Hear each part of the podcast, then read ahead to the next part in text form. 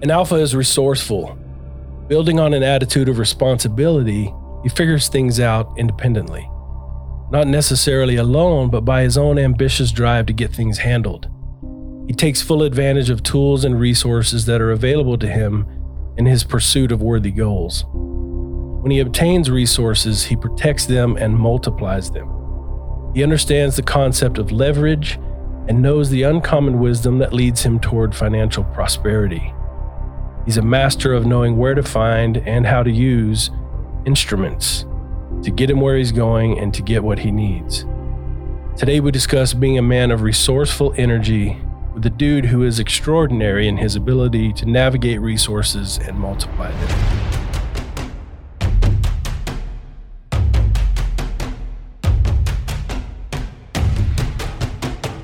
If you're a man that controls his own destiny, a man that is always in the pursuit of being better, you are in the right place. You are responsible. You are strong. You are a leader. You are a force for good. Gentlemen, you are the Alpha, and this is the Alpha Quorum. Welcome back to the Alpha Quorum Show. Brad Singletary here.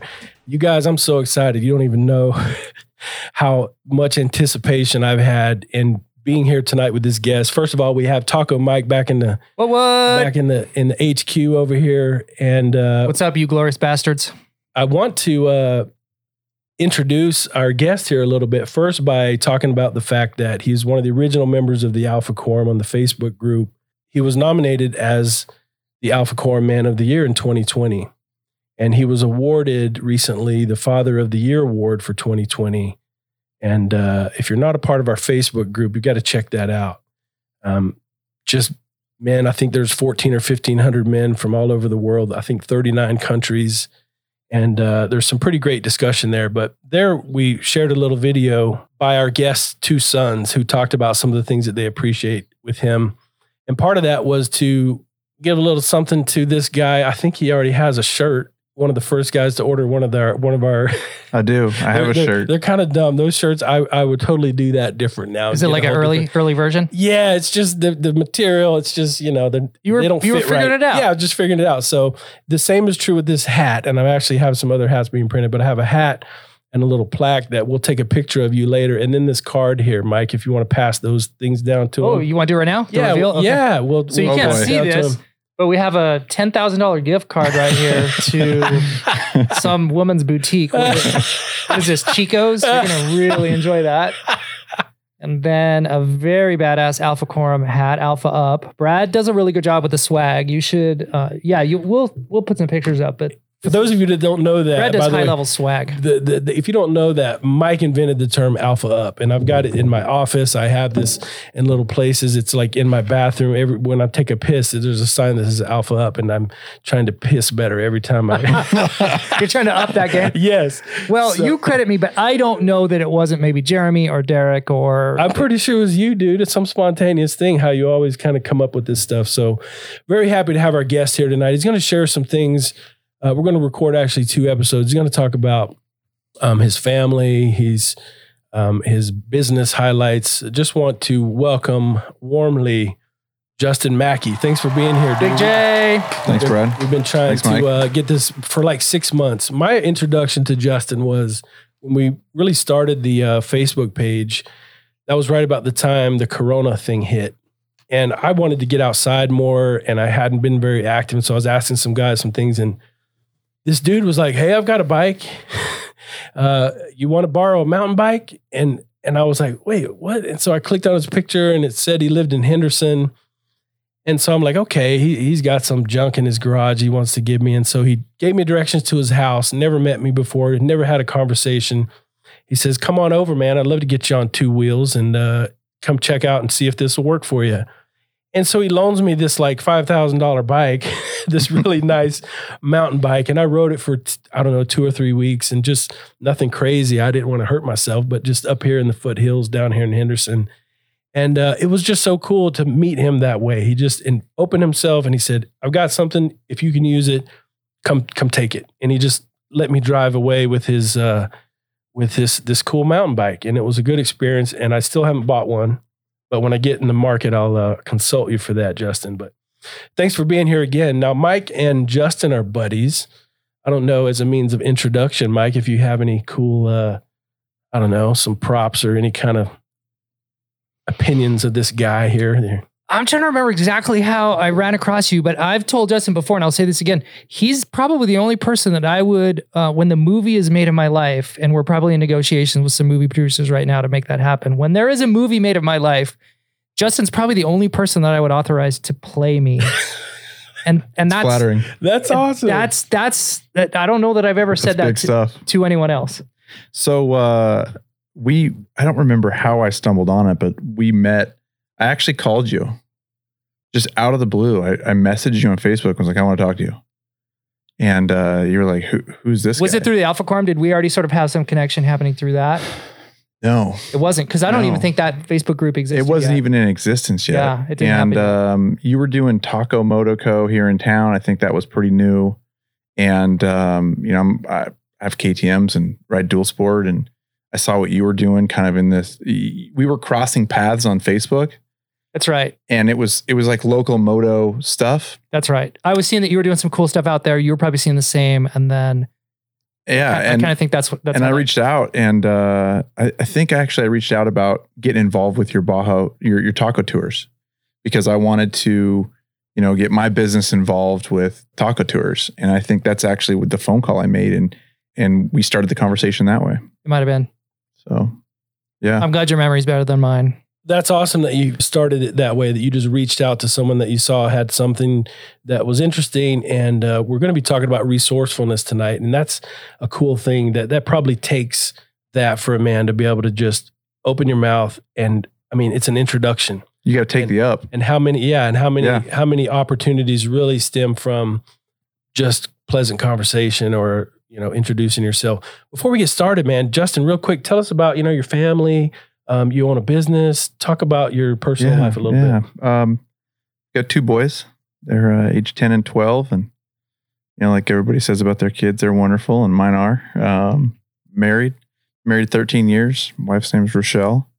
Um, she's born and raised here in Henderson, which is why I live in the scorched earth here, Hendertucky. Hendertucky. For those who Um, don't know, Hender, Hendertucky here, Henderson is just like a outside edge of town suburb of Vegas. Yeah, yeah. You know, there's no pine trees. There's no water. Um, no, no Why are we here? no black dirt. No one should actually live here? here. So I'm from the Pacific Northwest originally, and I, I moved down here. Um, and uh, for ten, I was going to be down here temporarily, and and I planned to be here for a year or two. This was 15, 16 years ago, and um, I, I met my wife and got married and had kids, and her family's here. So Seems You like guys usually live where their wife is from. I actually knew a guy who his parents said he paid all the kids. He said, "We'll give you ten thousand dollars for your wedding if you marry someone from Las Vegas." they didn't Yeah. want him to. They didn't want him to go out We'll into. the- bonus you. Well, I mean, a, a a a woman's a woman's parents, you know, is is an important thing. Having having that that unit together, close. I mean, um, you know, I get to go do a lot of fun stuff, and and the only way I get to do that is my wife has that support system. You know, if she was sitting at home on the couch waiting for me to get home, most of my fun stuff wouldn't be happening. Did they like you, or had they been mad at her for fifteen years? Oh no, no, I think I think we're good. I think I've, I've never asked, but uh, I think I'm we're sure good. they did. We're about to find out. yeah. So we're talking about uh, resourcefulness, and specifically, we want to talk about some financial things. But talk about Yeah. your business a little bit. You, uh, this is kind of your area here, your wheelhouse. Yeah. Um, I'm a financial advisor. That's what it says on my business card, but that's a that's a pretty broad term. You know, you can go down to Wells Fargo or any bank, and you know, there's a guy down there that you can buy stocks or bonds from. That's you know a licensed financial advisor. I have some SEC licenses that allow me to talk to people and and help people buy different securities um, and and manage portfolios. And I choose to do that in my business, specializing in private equity. So private equity is investments that are outside of the stock market. Mm. There's a whole other world outside of the public stock market where people can invest mostly in real estate. I do a lot. I do mostly in real estate. Lots of um, big institutional grade apartments and help people invest in that space. That's what I focus on in my business. And yeah, that's that's what we do. I can't wait to hear what we're going to learn from you. I don't know if any of you know Lewis Howes, but he wrote a book called The School of Greatness, and he has a podcast. Has been very successful, but he talked about you know educating himself through conversations that he records. And I think that's probably why I'm motivated to do this because I think men need to know this, but so do I. I'm just a typical idiot who doesn't know what he's doing in life. And so appreciate you being here, man. So, resourcefulness, this is one of the red nine topics, and I just want to hit those real quick and then we'll jump into the discussion here. So, he figures it out, and Alpha figures it out. He leverages his available resources. He recognizes himself as the resource. So, he's increasing his knowledge and talent and skills. He masters tools of every kind. He acquires and multiplies assets, uses the keys of prosperity, and he's self reliant and prepared for likely hardships. So, in general, Justin, and you, Taco Mike, jump in here on any of this. In general, what's your attitude about being resourceful and figuring things out? I know the fun you guys have, and I know the kinds of, I've seen your garages, both of you, and I know what you got going on, but what's your attitude about being resourceful, figuring things out? You know, some of the most influential men that I've I've ever known they all have a common trait, which is jack of all trades, master of nothing. and I, I think that men who are jacks of all trades, master of nothing, they're not afraid to dive into something new. They're not af- afraid to learn a new skill. That's that's how they got to that place in their life. And I think you can start that in your life at any given time. I see a lot of people that are resistant to learning new things or they they think that they can't do it. You know, whether it's mechanical, it's a bike, or whether it's a car, or whether it's sheetrock in a house. Everything that you can go to Home Depot and buy, or you can go to Cycle Gear and buy, or buy from Takomoto, was built for a human with hands and feet to install, take apart. I mean, that's what it was made for. And everybody you know, I think if people are just open to learning how to do more things, they can be a better jack of all trades, master of nothing. I love the idea that, you know, laziness is kind of the, that's where invention is created. And I think about whoever cre- invented the wheel, they had to get sick of what was going on. And so maybe frustration leads resourcefulness sometimes. Any thoughts on that, Mike? Just how do you see your obligation or your opportunity to figure things out? Somehow I fell down the rabbit hole on YouTube of like farmers. There's a couple of farmers out there who have these very, very informative. They're not very entertaining. They're super dry and boring, really. But it's just sort of like this documentary style um, YouTube video, ch- one of these YouTube channels, and it's this farmer. And he just basically he's like talking about and showing the mundane realities of being a friggin' farmer. And he's in the tractor and he's like got his selfie camera. He's got his little GoPro up and he's like, you know, just talking eh, through like this button does that. It's freaking fascinating. And then the tractor breaks. This dude has to be an electrician. He's got to be an electrical engineer because it could be an electrical problem with one of the machines. It could be hydraulic. It could be uh, a, a jack drive. It could be any number. It could be a bolt, something sheared off. And he's out there by himself, maybe with a helper, maybe with his wife or a kid. And anything he hires out and has to like subcontract out, that's money out of his pocket. And so a farmer is a guy, I use this as a representative. A farmer is a guy, and then he's also, so look at the ways that a farmer is emblematic of what Justin's talking about. He's also a, a banker. He's got to finance his his plant. He's got to do payroll. He's got property taxes. Uh, he's got equipment maintenance. Uh, he's um, got loans on on the land, possibly. He's got investors in his operation. He's repairing things. He's lining up the crops for next year. He's buying the seed. He's getting the fertilizer guy lined out, like all of this stuff. He's negotiating prices for the harvest. It's hard for me to think of anyone who's more and potentially spread thin. Now, this is a guy who is getting, plus, he's got to raise his kids, be a husband, and all these things. It's not always a man, it could be a woman who's doing all this. The other thing, too, just just a quick aside, is there's this organization that is if you want a good cry, send me an email and I'll send you a link to these videos. It's this group that when a farmer is in trouble, when he is sick or injured, these other retired farmers, and not always retired, but these other farmers, they will rally, swoop in, and then carry the load of the operation until this guy's back on his feet.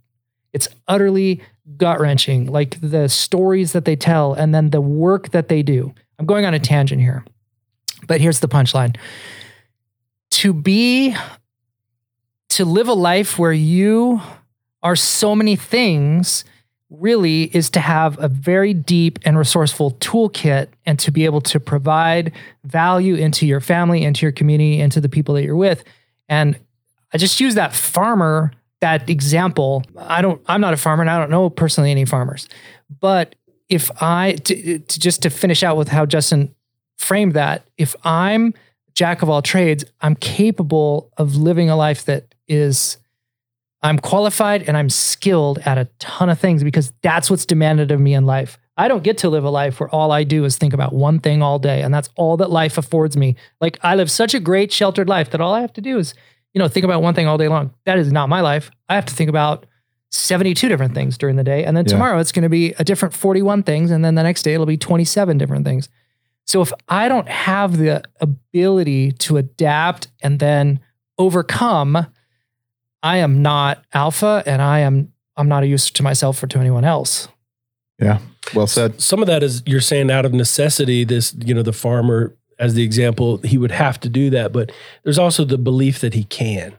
Think of all the new problems that come up, and he's just believing, all right, uh, I guess I need to uh, figure this one out. And he just takes off and he heads for it. You mentioned tools, Mike.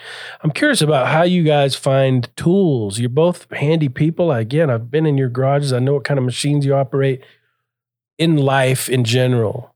Where do you learn about tools and what tools do you have? What are the things that you're using? I asked in the Facebook group uh, one time, I asked some guys about that, and almost no one responded. Maybe it was the wrong time of day. I don't know. But what are the tools you use for your life to be resourceful, to figure it out? You know, the, the most important tool in my life is is people, is relationships.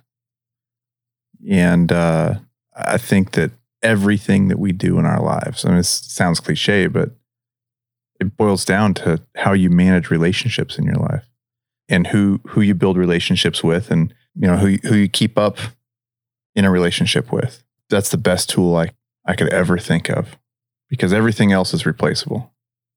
People aren't. Knowing people, being of value to others means that when you need them, they'll be of value to you. Dang, that's the secret. that's how you can fly planes and go all over the world with motorcycles and do all that kind of stuff. You mentioned two things, and how we know both know you was a matter of you're initiating a relationship. You didn't know me. I was just a guy saying, "What can I do in the desert heat during coronavirus?" Yeah. and you invited me into a relationship with you, which I hope to see continue. But sa- same thing with Mike. You invite, you approached him, Yeah. and you built something, and it sounds like that's been valuable to both of you. Tools, Mike. Uh, what kind of tools? Well, Justin hashtag nailed it because probably the most important asset anybody can. So, a tool is just a resource. Money is a tool. A tool is a tool. There's so many things you could call a tool. You could be a tool, right? So, I hope we're using in the best, in in the in the right term or in the best term. The way I envision a tool is there's the thing and then the user. And so, a tool sitting on a bench is worthless without a craftsman. So, maybe to use Justin's great answer, I could have a ton of people in my life that are very sharp tools, right? Very useful tools.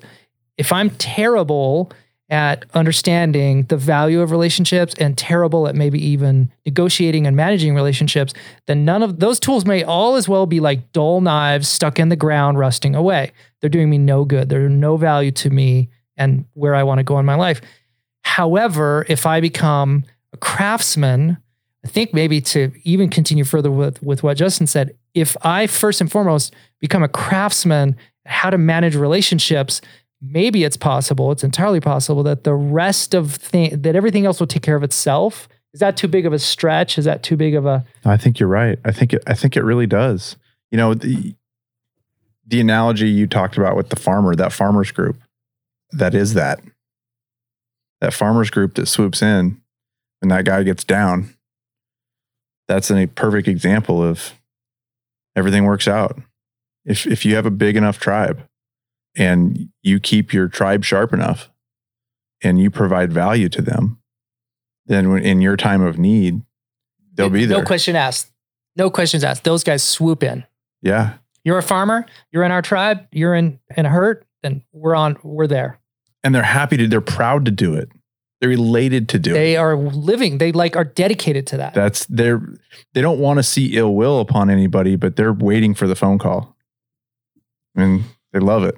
That's so awesome. I, I, what I'm hearing is that every tool is available. I like your distinction, Mike, between talking about there's the tool and then there's the user.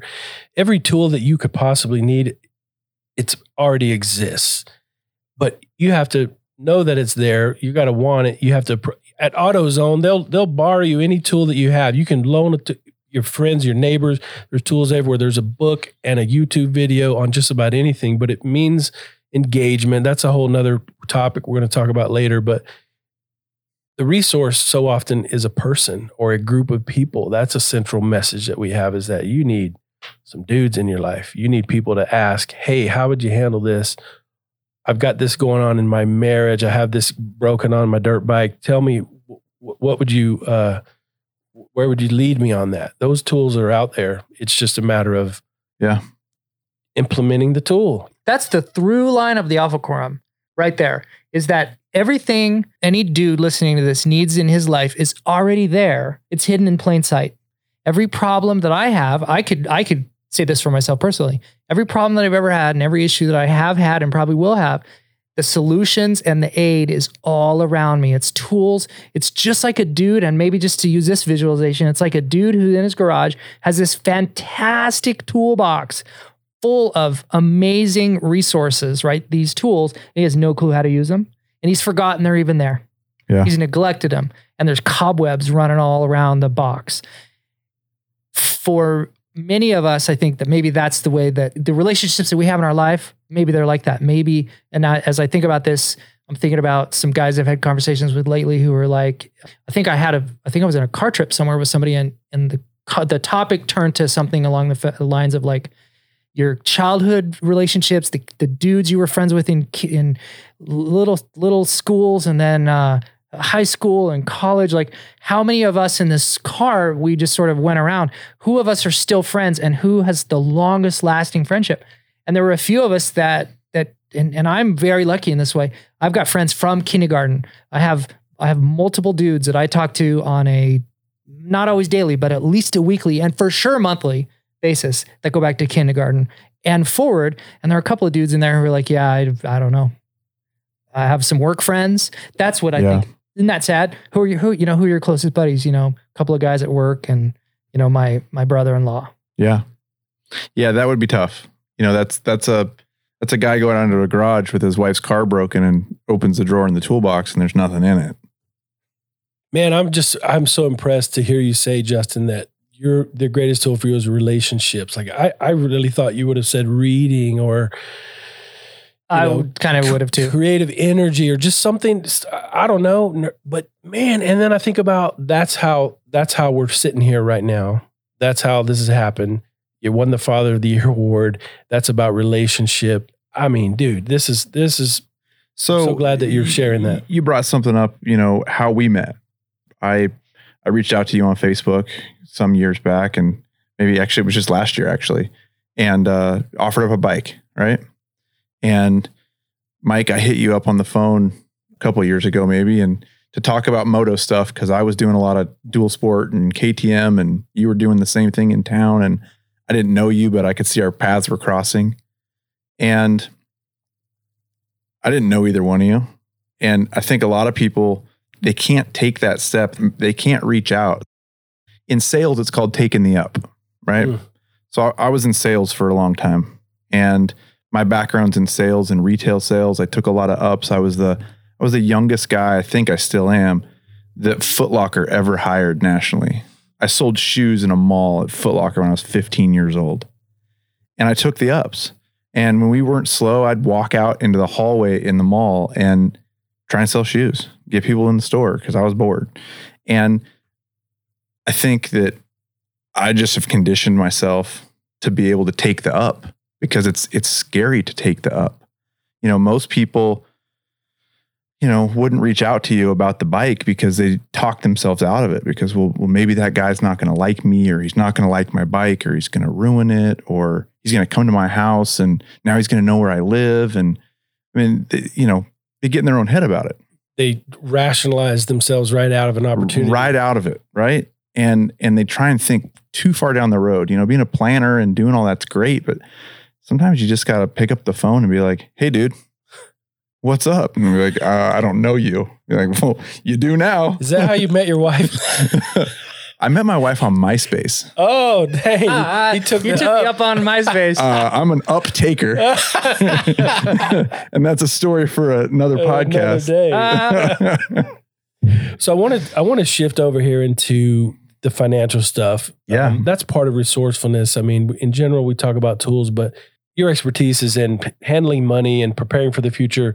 When it comes to financial things, what do you think the typical man is doing wrong? You know, just the average Joe out there who can't seem to make ends meet. He's especially not able to get ahead. Why does why is that?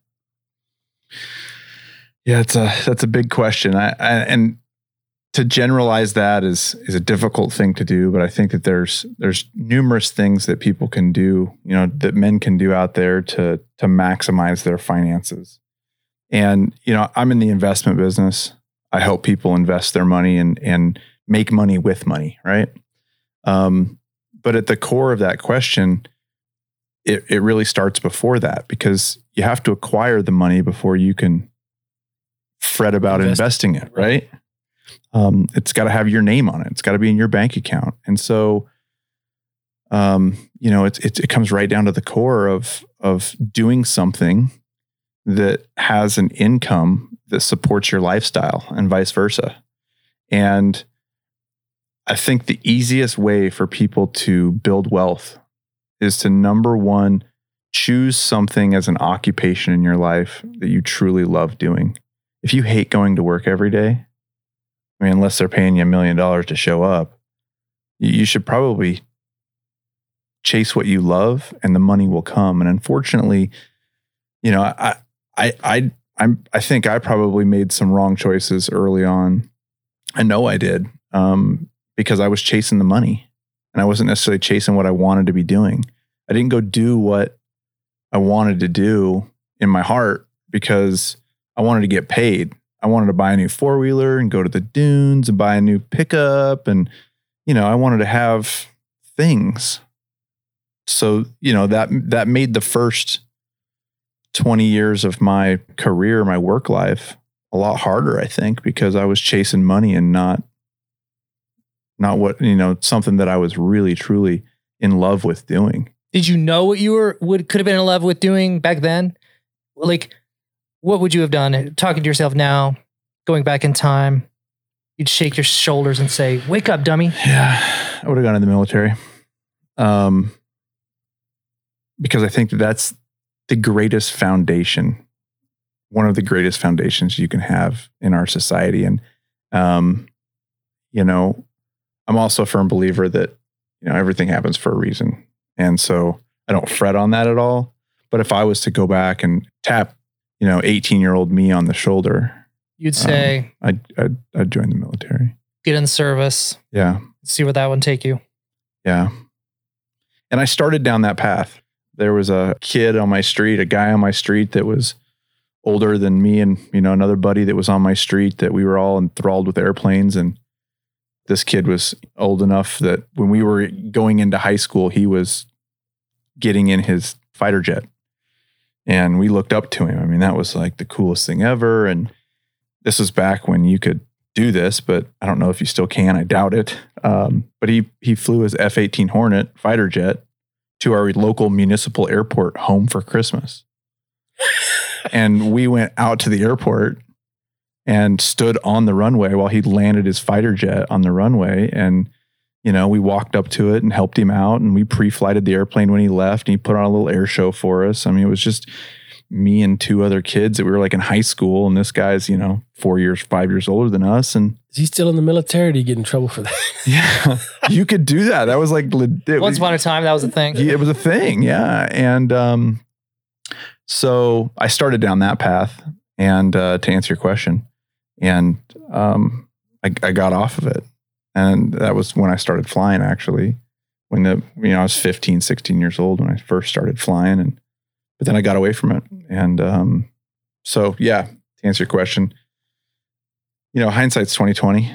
Um, I wouldn't have my beautiful wife that I have today and my beautiful kids. And, you know, life would be different today, no doubt. I wouldn't trade it for the world, but I think it's important to follow to follow what you really truly want to do, not the money. And the the money will come. The the people that I get to see in my business that are the most successful money wise, they did something that they truly loved or they were truly they had a gift for they they weren't just they weren't just grinding the grindstone. They weren't just wheeling the wheel for somebody. Um, They're doing what they are. they exactly. I, I I truly believe that every single person on this planet is born with some special gift, at least one of them. And a lot of people, many, you know, maybe they've multiple gifts, but there's things that they are naturally inherently better at than the majority of people around them.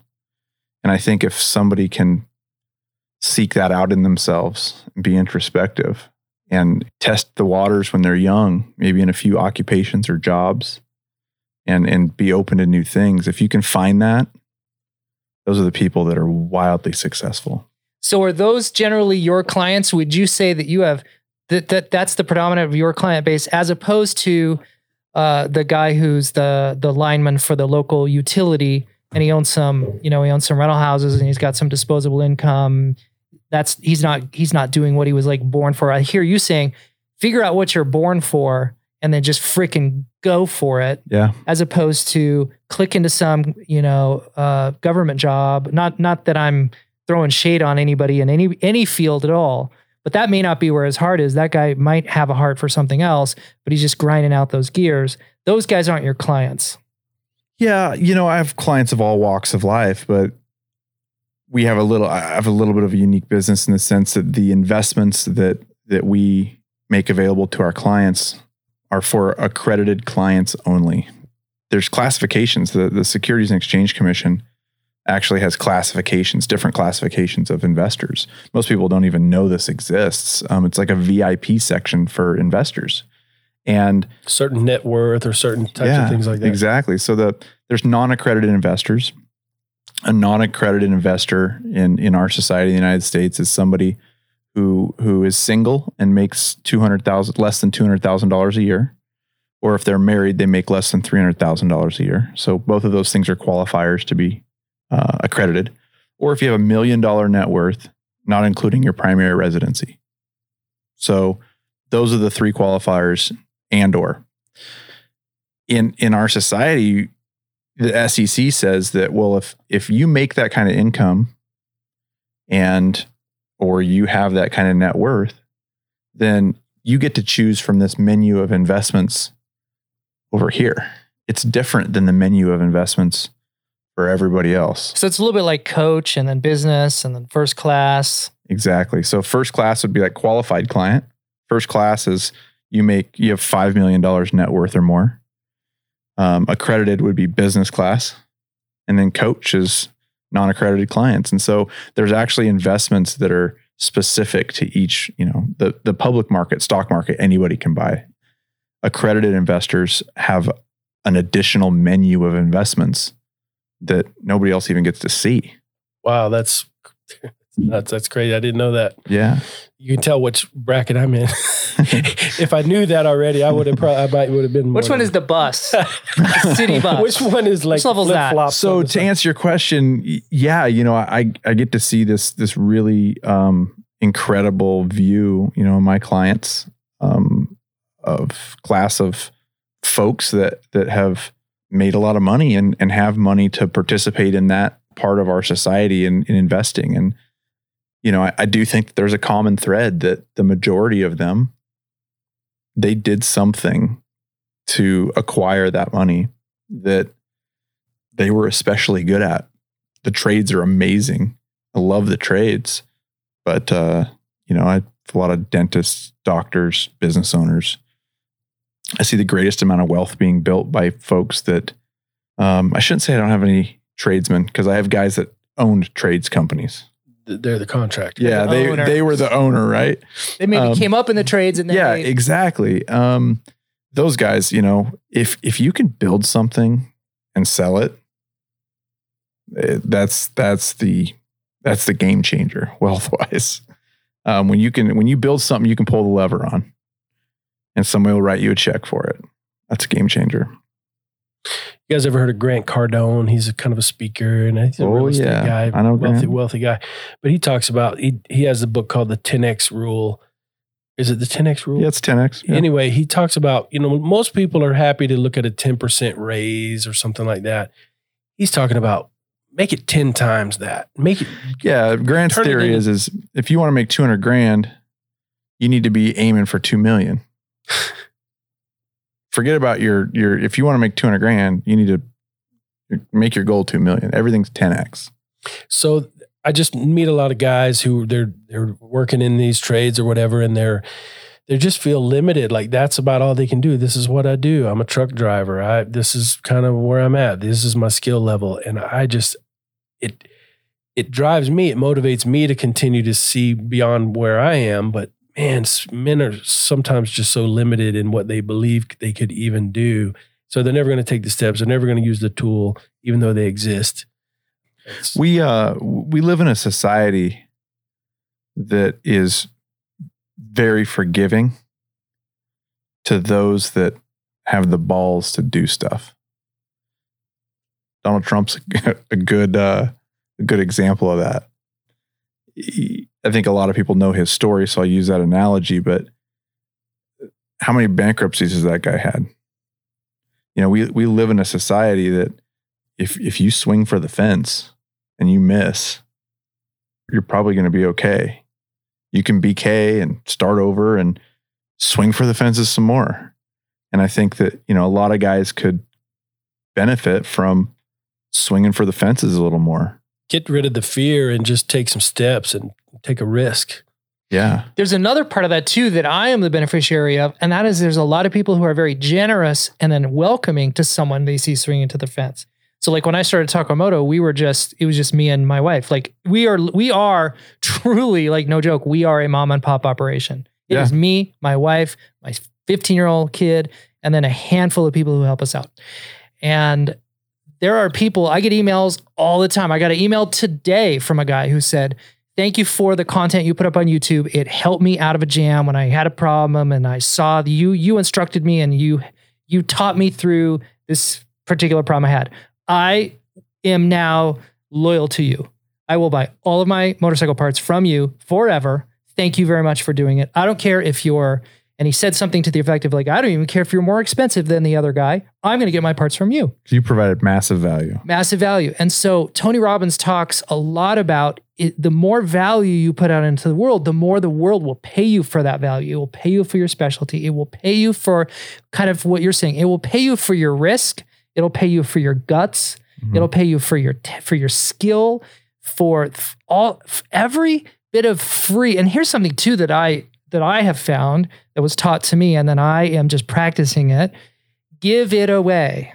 Yeah. give it away. Give away your knowledge. Give away i almost said your time. I think that yes i think so i'm giving away my time. I do these you know i make these videos or i write these instructional papers i don't get any money well youtube pays me like $21 a quarter so i guess i do make Balling. yeah, I'm totally like hitting it, hitting hard on YouTube.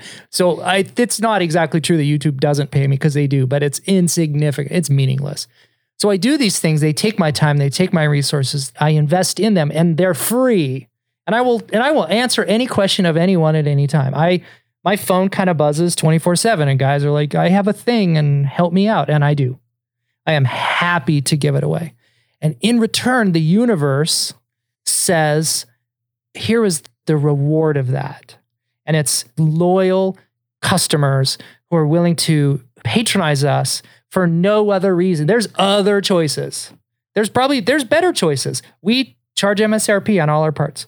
We don't really do discounts. We we don't do like loyalty. You know, there are places you can go buy you can go buy your motorcycle parts, and every time you you do an order, they like they you, you get points and loyalty points and you know gimmicks like that. Mhm. We don't do any of that. But yet I have people who are like locked in to us because we found and to your point, Justin, we figured out what we were good at. And I say we intentionally. I'm not saying me, I'm saying we because it's my wife and my son and the people that help us. We figured out what we're good at. We figured out how to share it and to share it freely and generously and openly without almost without limitation. There are some limitations, but almost without limitation. We give it away, we give it away, we give it away. And then we offer something of value, you know, these parts and these components, and then we ask a fair market price for them. And we have just, we grow month after month after month after month. Our business grows. Yeah. And it is to your exact point, it is because we figured out a way that we were we were uniquely uniquely talented or uniquely gifted and then we poured into that. We we like explored it and figured out okay well what does that mean? And how would it look? And what, could we do? And like we spent we've spent a, a countless number of hours sort of trying to lay the foundation of how that would work and what it would look like. And then we deployed it and then the universe was just like f yeah. Like we want that. So to the truck driver who's you know what brad this is such a great point. There's a guy right now listening to this who's a truck driver. You you th- what a gift you have. All that time on your hands to explore and examine and and imagine what you could do. To the guy who's the shift worker and he's got a job that gives him and affords him a ton of boring time. How how many people are out there? We've i've had these jobs where like I just sit there and and waste away the most precious gift I have in life, and that is the the breaths and the moments that I'm living. And Mhm. I've just stared at paint on the wall. I've watched a. I remember when I was in high school, I had a job. I was. I won't go into the detail because it's irrelevant. But I had this job, and I sat at a desk and answered phones. And I watched a bug. I remember this so well. It's come. It's so vivid. I watched a bug just like for 20 minutes. It felt like that long. Just walk across the wall because I just did not have the imagination to do something more creative. That's you. You're telling a story of your 18 year old self. That's me. I'm 18 years old, just watching this bug walk across the wall. What a dummy. I would go back and say, why didn't you learn another language? Why didn't you?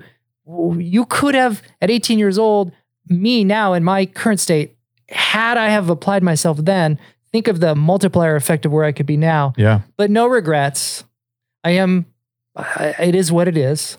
But I am certainly now at this moment in my life not wasting a moment. I'm not watching bugs climb across the wall.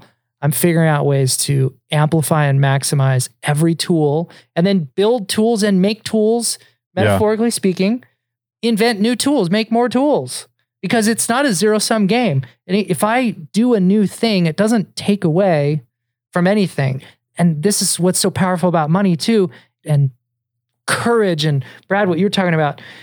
It can it grows exponentially and infinitely. There's no ceiling. There's no limit. There's no limit to hope. There's no limit to ambition and desire. There's no finish line. It's just it's forever and it's infinite. And friendships the same way. Like it's it's infinite and inexhaustible. How deeply we can pour resources into those things and use those tools Yeah. and amplify those tools. That is the great joy and beauty of life. Is it's infinite. The possibilities are are limitless. Yeah. Brad, to a point that he made, you, you mentioned age. That's another massive multiplier in wealth. If you can get your shit together when you're young and you can put some money away on a consistent basis, you can literally invest it in anything. I mean, you know, you can just buy S&P 500 totally vanilla mutual fund and just forget about it. And if you start when you're young and you just sow some money into that, you know, the market's going to go up and the market's going to go down. But if you just forget about it, time heals. Time heals the market. And and that thing produces like 6% annualized return over a historic period, you know? And I mean, you start doing the math on the compounding interest of just, you know, putting 500 bucks away, um, you know, a month or, or uh, some significant savings, you know, in an account that does that. It's, you start young, you got more money to know than you know what to do with bef- before you're 40. Do you have any clients, any stories of people who did that or I wish I don't. no? I don't. Okay. Yeah, I, I don't. I wish I did. I mean, you know, I, I feel like, Or maybe you don't know that that's where they got that first like seed of their wealth. yeah, it's, uh, you know, young and dumb is real. You got three guys who can testify to that. I'm gonna I'm gonna make my 18 year old listen to this show. He, he listens to someone, but I'll make sure he listens to that. It's interesting. You're talking about the compounding interest, and that's that's one of those things that I mean, I was probably 30 years old before I ever even looked at any of those charts. yeah. I was at a job, and the HR person was like, "Here, you should invest, and here we match, and here, have you ever done the math on this? And look what would happen if you start when you're 25 versus when you're 45." If there are guys out there listening to this show that don't know what we're talking about, you need to Google Yeah. Google compounding interest calculator and just start punching numbers in and just and play with it and you'll you will be amazed at yeah. what happens you you you, you invest a hundred thousand over some period of time and it comes it turns out to be two million dollars And the thing of it is, is, is, you know, hundred grand's a lot of money. It sounds like a lot of money and, and it's, it seems unobtainable. And I have seen people, I don't have any clients this way, Mike, but I have seen people that, you know, they just started right from the get go when they started school or started working and they just put money away every paycheck and they never dipped into it. They never loaned out of their 401k. They never, you know, rescued themselves from a bad decision with their retirement fund um, at, you know, 25 years old because they changed a job and they could. Um, they have a pile of money by the time they're 40 years old. And, you know, I look back on if I would have put a few hundred dollars away, you know, or up to a thousand dollars away a month, you know, in a in an account like that from a from a fairly early age working, it probably wouldn't have changed my lifestyle any. But then when you're young, you know, I thought that I I needed new wheels on my truck. You know, I needed these, I needed to change the headlights that worked just fine on my pickup because these you need the these custom other headlights can't, you know what I mean? Like stupid shit like that. I mean, I think back about all the stupid shit like that I've bought. It's countless. I mean, if I still had that money today, whew, you have this specialized knowledge you have like secret knowledge we did a we did a show a couple months ago called the magician and it was from this book king warrior magician lover basically the magician is the person who has secret knowledge but he shares it so what made me think of this is what mike's saying he's not the street performer who's just doing tricks and never tells his his secret he, he shares his knowledge but you have you have an understanding of how money works far beyond most everyone that i know personally for sure with these SEC uh, credentials and things like that. But how did you get it? Where what? How do you know the things that you know about how money works? When did it begin for you? This is going to sound silly. It began when I was five. I didn't realize that it had began when I was five until I was about 35. My parents got divorced when I was five. My mom remarried. And the man that she remarried owned businesses. He owned one business when she married him, and he bought other businesses as time went on and, and grew his collection of businesses. And in the town that we lived in, he was the wheel. You know, we had a, a shop by our house that, you know, had a beer fridge in it and a pool table and a couple classic cars and it had a bar in it and a poker table. And that's where business in town got done. At our house every night, it was the chief of police, the fire chief, the big business owners in town, the big landowners, the mayor. They were there drinking beer, playing cards. That's that was like where things got done. And that was normal to me because I grew up in it. And I just got I was exposed to it. And and I didn't realize what kind of exposure that was until I was much older. You had no clue how you're being trained. None. Zero. I had no clue that that information that I had been privy to from the time I was, you know, this tall, five years old, was special information. you know, so it's just exposure. Now I believe that's one of my gifts that I get to do what I do today because I didn't realize how how easily they came to me or that knowledge came to me as opposed to other people. And then when I did realize that, you know, I I was ready to get out of the retail business at that point and it was a good transition. I had I had started down the financial services path um, pretty fresh out of school. You know, I was 20 something years old and I looked like I was about 15 and I was going door to door to sell life insurance. I mean, it was it, wasn't fun. Tough to do that, yeah. yeah, it's, you know, sitting at people's kitchen table talking about, you know, mortality isn't exactly You didn't love it. You didn't love it. You didn't really. no, I didn't love it. So yeah. I, I moved on, you know, Yeah. and and I'm glad I did. But I'm, I'm I, I found my way Circle back, to it. Yeah, Um, that's cool. So you've got this specialized knowledge, but you you've had to approach people. You've had to talk to the business owners that you knew and the people that had the knowledge around you. Those those people are already in your life, guys. You, you guys who are listening, there are people in your life who understand money in a much deeper way than you do. Do you know who they are, and are you willing to take the up? Yeah, take the up. That's right. Are you willing to open your mouth and admit your ignorance on a topic and just say, how does that, what the rule of 72, what, what do you mean? What is an annuity? And what, do- what do these words mean that I don't know what they are? Don't Yeah. be afraid. You're a dummy if you don't ask the dumb question. So at some point you had to go back, you had to ask people things, you had to read things, talk about the evolution of your understanding of like how it all works. Cause I'm guessing you understand the political system, you understand the taxation, you understand so many aspects of this whole thing. Yeah, that's part of it. I mean, um, in financial planning and in, in my business, you know, yes, we quote unquote sell, in, you know, investments, but before that, we do a lot of tax planning because and help people do tax planning because you can make all the money you want, but if you can't keep it from writing a check to the government for the majority of it or a big chunk of it, then you don't have it to invest. So if I was to send somebody anywhere to find a, a resource, there's a there's a website called Investopedia, like Wikipedia. Mm-hmm.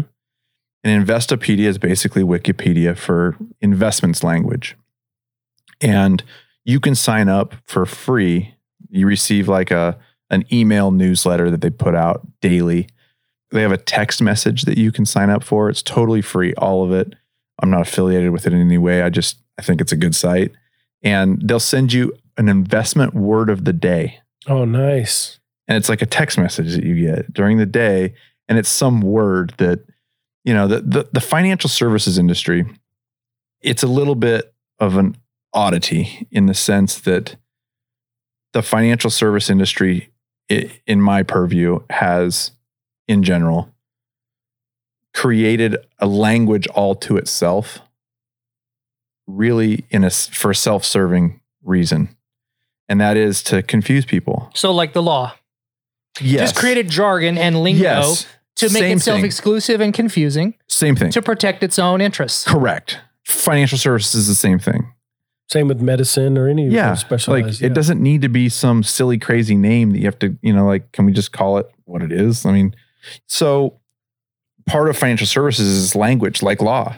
And to me, it's not really complicated. In my view, anything in investing that's complicated probably isn't good. Simple is better. If it's simple and you understand it and move forward. If it's complicated and the person that's helping you buy it can't really explain it that well, the answer is no. It's interesting you're talking about vocabulary. I think that's exactly why the judge is the judge and the attorney is the attorney and the doctor is the doctor. They've learned vocabulary. They've It learned really those is. tools, right? So we're talking about tools. Yes. Yeah. Isn't, aren't those tools within an industry? Words yeah, are tools. they are words. Words, concepts, um, the the sort of just the jargon and practices of a of an industry. Dude, I have so much to learn. All right, so tools. The guy, the the tradesman who's uh, you know, he's happy to get some overtime and he's just he's far away from being set up for retirement and those kinds of things. What does the typical guy need to do? What tools does, should would you recommend that he begin with?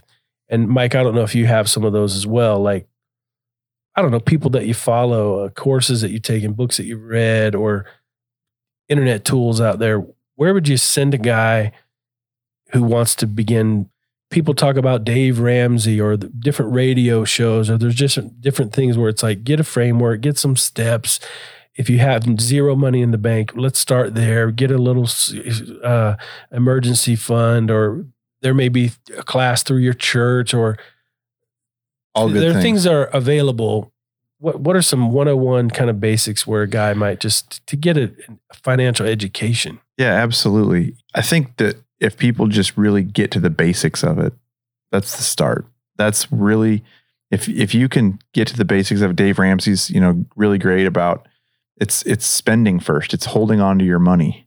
Um, Dave Ramsey, he he has a whole financial advisory arm that is how he monetizes his business, and he gives away like Mike does, same business model. He gives away his knowledge on his radio show, and then you know you go invest with his advisory, and I think that that retail therapy is probably what costs most people their Your wealth, future, huh? their future. Retail therapy. Sorry, Mike, because you're Motorcycle spending. you're living on retail Those therapy, are buddy. necessities, though. That's a, those. Are Yes, yes. Um, KTM parts are necessities. So, uh, but I think retail therapy. You know, I mean, it's gotten harder for guys today than it was in generations past. How much is a new Ford pickup today? Hundred thousand dollars. You look at the cost of goods today compared to as a percentage of of a person's earnings based on our parents' generation and their parents' generation. And it's staggering. It's scary. And so when a guy goes out today and has a little bit of retail therapy, it has even bigger a drag effect on his future wealth and his future than it did for his father or his father's father. Because grandpa was just going, he went out and bought a knife. He bought a new knife. Yeah. When he felt like he had a couple of, you know, nickels in his pocket, they were wearing Yeah, it was an pants. eight dollar buck knife. Yep. He went Yeah. and bought some new boots, some Yeah. shiny new boots, and, and a knife. Yeah. Yeah, and his truck he kept for 40 years. Yeah, yeah, and you know this keeping up with the Joneses is is costing a lot of guys their future. So in the pregame, we talked about money as a resource to buy time. Can you drop away from this? Finish out whatever that thought Yeah, you were no. saying here, Yeah. and then drop into the concept that that that the resource of money, money is just a piece of paper that represents power, Yep. and you you can apply that power to anything you want. You could rub that power on a truck if that's Yeah. what you want Yeah, rub that power on fancy objects and shiny things, or you could rub that power on your own personal freedom. so I, I yeah, absolutely, I completely agree with that. I know that for myself and I uh, other men that I've spoke to about this,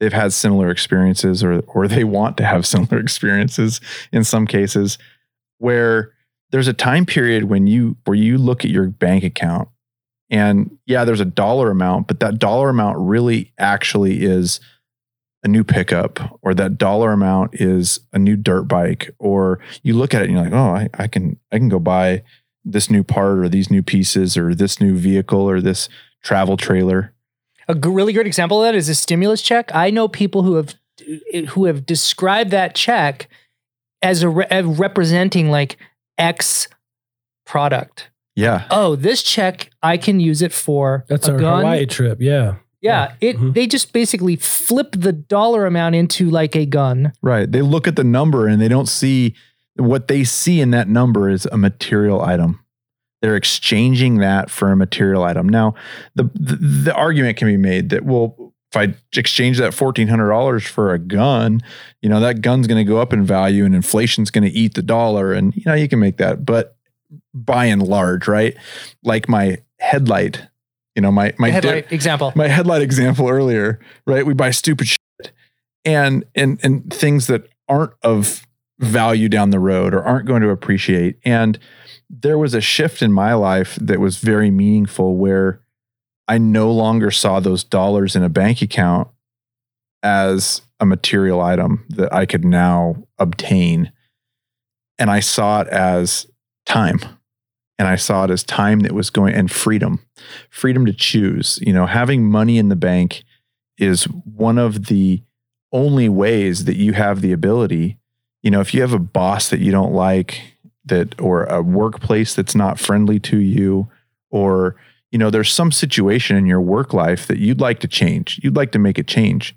I think so many people are handcuffed to where they can't make the change that they need to make maybe maybe you know a boss you don't like wasn't a great analogy because you could probably deal with that. But you know if, if you've got a job that you, you should be changing or you should be changing careers and maybe you need to go six months or a year without the same employment level that you have now. If you're strapped for debt and you don't have any money in the bank you can't ever make that decision for yourself. And so when guys stop looking at that number in their bank account as a material item and they start looking at it as freedom of options and choices in their life of time, whether it be different job, different house, relocation, time with family.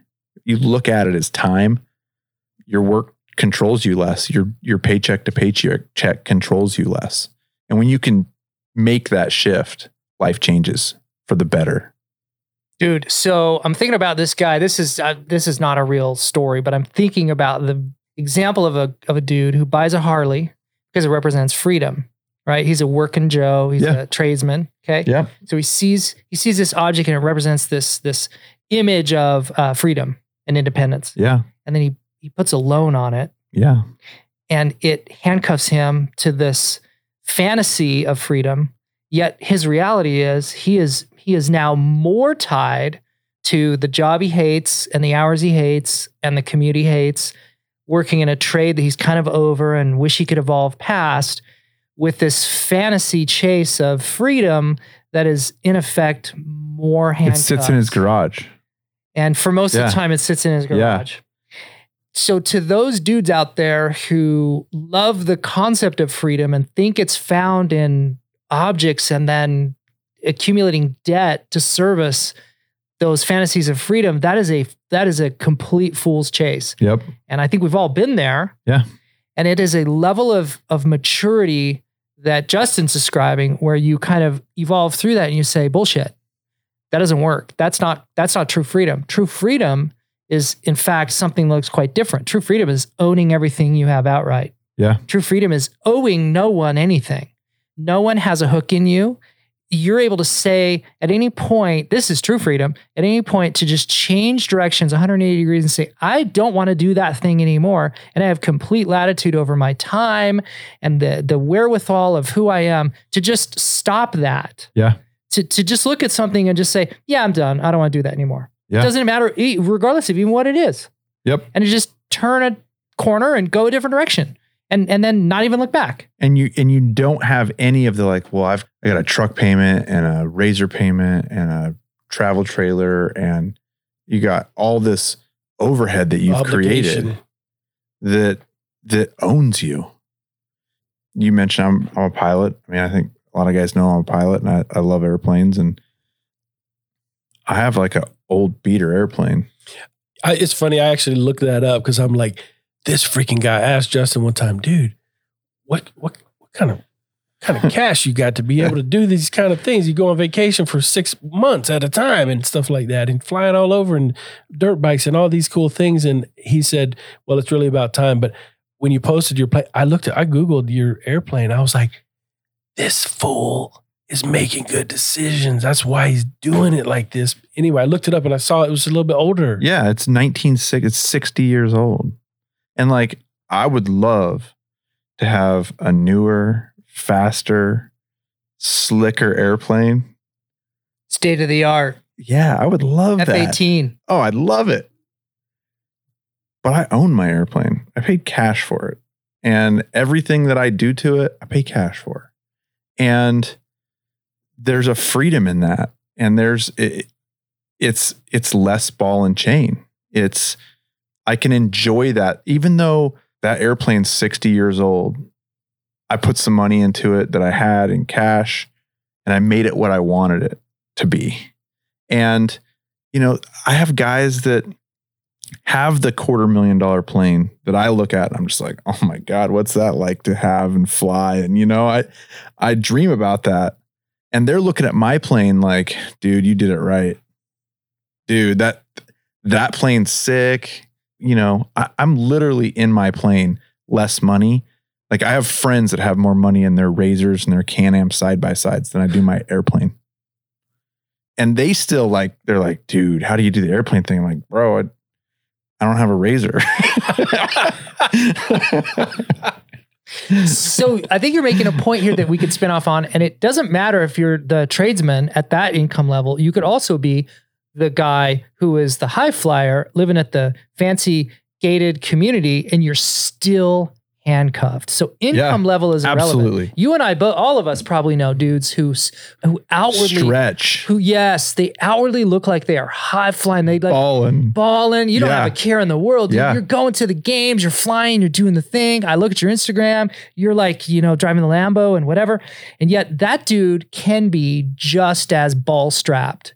He Yeah. can have the same kind of handcuffs as just the, you know, the work. You just got a twelve thousand dollar a month nut. That's all that is. that is the same exact thing. So freedom, re- the kind of freedom that we're talking about, the kind of freedom I hope that you're catching the vision for, it's irre- income is irrelevant. Really, the final number is irrelevant. It's all about how you use it once you spend it. Oh, absolutely. So who cares what your relative income is? It's what your it's what your outflow is. And Justin is laying out a fantastic case. You could look now. I know this guy, and I know that he's got a ranch, this airplane, uh, just sold a great, beautiful motorhome, cool house.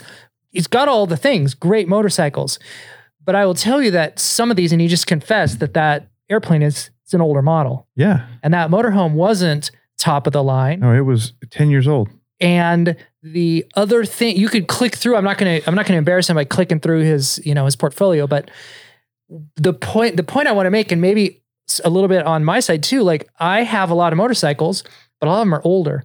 And I have and my truck that I drive is probably 20 years old at this point, and I'm not gonna replace it. And I look at Justin talked about you look at the number, and I do that too. Sometimes I look at the number. I'm like, there's a there's a couple of new trucks here, and there's, Yeah. there's this and there's that. I'm gonna do it. And so Yeah. for me, what freedom is, this is what freedom represents.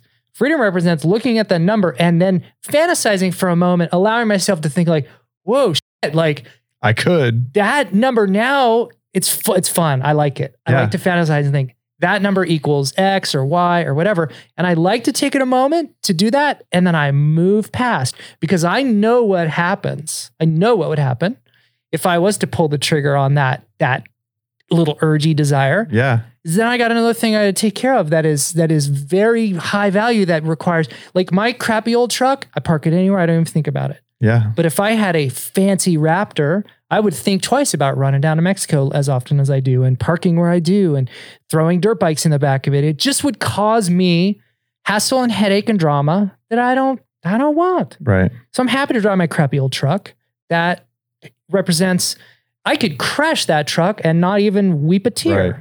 I think the point here is it all comes back to you got to have a job that you love, spend wisely, don't use retail therapy for therapy. um, Use You know, Brad for use therapy. Brad, use Brad the Alpha therapy Quorum in the Alpha Quorum, yeah, and, and uh, motorcycles and you know bikes. when you're at a place when you're at a place where it is time in your life because there is plenty of guys in the alpha quorum that are plenty successful very successful guys in there um, that do invest and they do have portfolios that they manage of their own um, and there's lots of guys that are tradesmen that come out of the trades with a whole boatload of money you know in 401k accounts and guys that are unions that have these big pensions and whatnot um, you know when you do find yourself in that space get outside of the retail world. That's that's my only you know advice in that space. There's a huge world outside of Edward D. Jones and Raymond James and Charles Schwab and Wells Fargo. Um, that is equivalent to.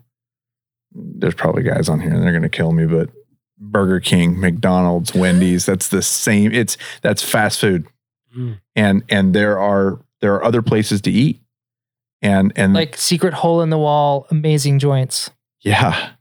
And I've never advertised a dollar in my life. and I never will, other than like, you know, motorcycle rides or advertisement. But you know, that that's how those places are. You know, the the guys that have access to the really, really great investments out there, they don't need to advertise. There's more money being thrown at them than there are deals available, frankly. And so my advice to guys that are in the space that do have dollars to invest in portfolios that they manage of their own, look to diversify in other asset classes. Um, something that people should should Google for themselves is the endowment style of model of of investing. It's called the endowment model, and it was made famous by Yale and Stanford and some of these other big college endowments that they don't invest like a normal investor invests. They use different allocations where they they add in you know a lot of real estate, a lot of multifamily housing, bare land for infill development. There's a lot of different asset classes that they invest in heavily outside of the public marketplace. So, to anybody listening to this that has access by being an accredited investor, you know, do some research out there. There's there's a lot of investments out there that have very little volatility because they're non-tradable and they're a lot more stable in a you can really stabilize a portfolio by using non-traded investments when it's suitable for for the right investor. Boom. So I just pulled up Investopedia. Mm-hmm. How to invest like an endowment. Bookmarked. Reading this later.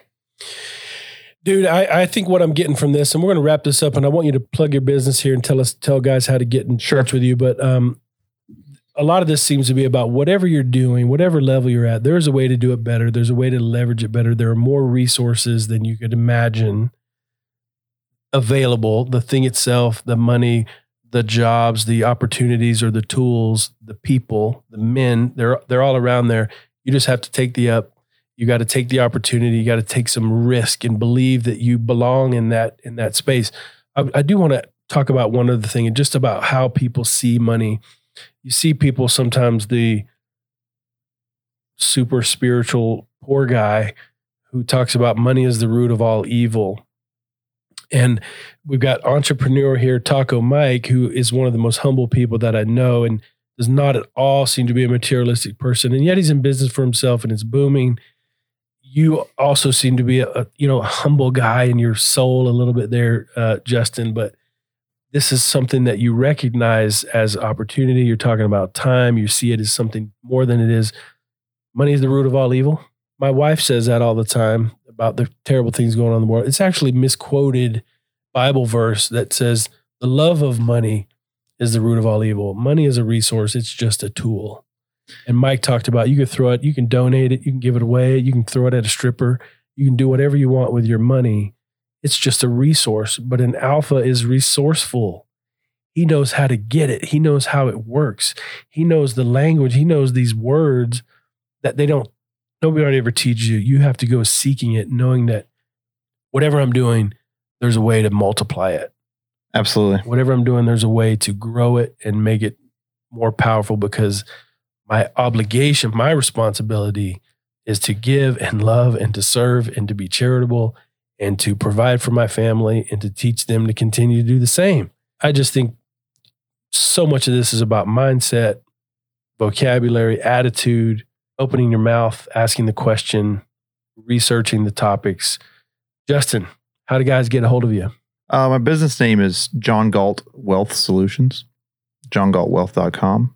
And uh, our phone number's on there. And anybody on this uh, group wants to reach out to me, call me, ask me any questions, I'm always available and call. And, What if they're not an accredited investor? oh, that's fine. I don't charge a fee. I You don't look down on us little Yeah, pleons. stuff it. You'll talk to Uh, us. so- Hey, this dude bus. reached out to me to let me borrow his bike. That's the kind of man we're talking about. he didn't. He wasn't. need- He didn't need anything from me. He, he was courageous in giving. So I just really appreciate you being here, man. We've got some other topics we're going to pursue here a little bit later. Any closing thoughts, Mike, Justin? make it, keep it, grow it. That's no matter where you're at in life, you're doing one of those three things with wealth. You're either trying to figure out how to make it, you're figuring out how to keep it, you're figuring out how to grow it. And so everybody's in that one of those stages. and there's a way to better that in in every stage. Taco Mike, My turn? any closing words? Yeah, I think money represents power. So I don't think money is the root of all evil. I think the desire, the love of power is the root of all evil. So money to me represents little pieces of power. So every time I have a piece of, but think about it. When you, have a little, when you have a little piece of paper and it has a number on it, that represents the amount of power that that is trapped into that piece of paper. It's a token. Yeah. Yeah. So it's either got a one on it or a 100. And people will respond to the power of a one much different than the power of a 100. And so a piece of money is a, is a token of power. It's a representative power. And so my philosophy is it's the love of power that's the root of all evil. And so if I love power, then I will love money and I will use it to destroy myself. Uh, that's the end game. The end game of power is self destruction. However, if if my end game is community and relationship and tribe, then I will use money as a tool, no different than I could use a hammer to kill someone or I could use a hammer to fix something. And so a tool, a knife in my in my toolbox can be very helpful or I could again I could kill something or hurt something with it. And so just like the tools in my box are either either uh, uh, uh, it's it's an asset or a liability to me. So is my money, and then the emotion that I apply to it, and then the the way I vision the use of that money. And so, I want to have a fuck ton of money because I want just for the same reason I want to have a big ass toolbox. I want to have in my garage every tool out there. And I like tools and I find that tools save me time and they save me effort and they save me energy and they help me be more productive and they help me help people. And so I would like to have all the money. You know, there's a there's a saying for that. Since we're using the F word, you know, there's a saying for that, right? What's that? It's called "F you money." Yeah, I do know that one. I want to be that guy. I want to be that guy who has and I've it's it's interesting that I've come to this philosophy I've gotten to this mindset and it hasn't been forever. I remember it's only been the last little bit that I have come to this mental place of like I want to have a ton of money because I want to use it. I want to have the ability to for the same reason I want to have all those tools, for the same Mhm. reason I want my tribe to encompass everything possible to, to do as much good. I want to write big, old, fat, stupid, sloppy checks to peop, to that farmers group.